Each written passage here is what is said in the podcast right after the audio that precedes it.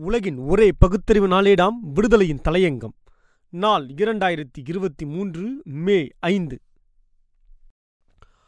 ஆளுநர் ரவியின் மொழி கண்ணோட்டமா இனக்கண்ணோட்டமா தமிழ்நாடு ஆளுநர் ரவி அவர்கள் எதை வேண்டுமானாலும் பேசலாம் என்ற மனப்போக்கில் இருப்பதாக தெரிகிறது.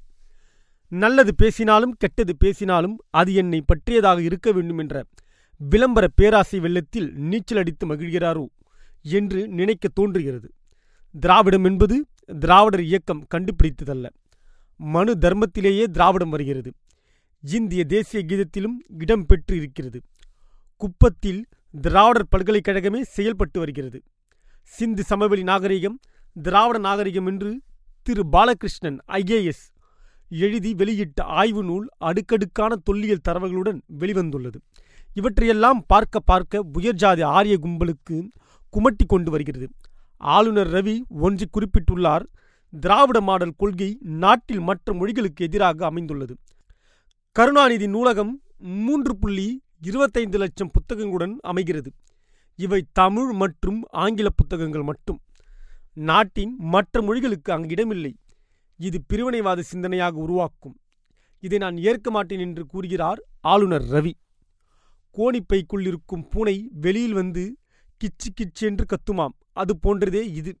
ஹிந்தி சமஸ்கிருத நூல்கள் ஏன் என்று கேட்காமல் கேட்கிறார். ஆளுநராக இருந்தாலும் அவளுக்கென்றுள்ள உணர்வை தமிழ்நாட்டு மக்கள் புரிந்து கொள்ளவே செய்வார்கள். அதுவும் மானமிகு கலைஞர் பெயரில் அல்லவா நூலகம் இருக்கிறது. பொறுக்க முடியுமா அவர்களால்? இந்தியாவின் ஆட்சி பொறுப்பில் இருக்கும் பிஜேபி தலைமையிலான ஆட்சி இந்தியாவில் அனைத்து மாநில மொழிகளையும் சமநோக்கில் பார்க்கிறதா? இதோ ஒரு புள்ளி விவரம் சமஸ்கிருதத்திற்கு ரூபாய் அறுநூற்றி நாற்பது கோடி ஹிந்திக்கு முப்பத்தி ஒன்பது கோடி தமிழ் உள்ளிட்ட இதர மொழிகளுக்கு வெறும் ஐம்பத்தி மூன்று கோடி. ஒன்றிய அரசின் கலாச்சார அமைச்சகத்தின் கீழ் இயங்கும் சமஸ்கிருத மொழி வளர்ச்சி மற்றும் அதன் ஆய்விற்காக கடந்த இரண்டு ஆண்டு நிதிநிலை அறிக்கையில் சமஸ்கிருதத்திற்கு மட்டும் ரூபாய் அறுநூற்று நாற்பத்தி மூன்று புள்ளி எட்டு நான்கு கோடி ஒதுக்கீடு செய்யப்பட்டிருக்கிறது. அதே நேரத்தில் இந்தியாவில் இதர மொழிகளுக்கு தமிழ் தெலுங்கு மலையாளம் ஒடிசா வங்கம் பஞ்சாபி உள்ளிட்ட மொழிகளுக்கு வெறும் ஐம்பத்தி மூன்று புள்ளி அறுபத்தோரு கோடி ரூபாய் மட்டுமே. இரண்டாயிரத்தி இருபத்தி மூன்று இரண்டாயிரத்தி இருபத்தி நான்காம் ஆண்டு நிதிநிலை அறிக்கையில் ஒதுக்கப்பட்டிருக்கிறது. அதே நேரத்தில் ஹிந்தி மொழிக்காக மட்டுமே ரூபாய் முப்பத்தி ஒன்பது புள்ளி நான்கு ஏழு கோடி ஒதுக்கப்பட்டுள்ளது. காங்கிரஸ் முக்கிய தலைவர்களில் ஒருவரான ஜெயராம் ரமேஷ் சில நாட்களுக்கு முன் இதே கருத்தை தான் சுட்டிக்காட்டினார். அது நூற்றுக்கு நூறு சரியானது.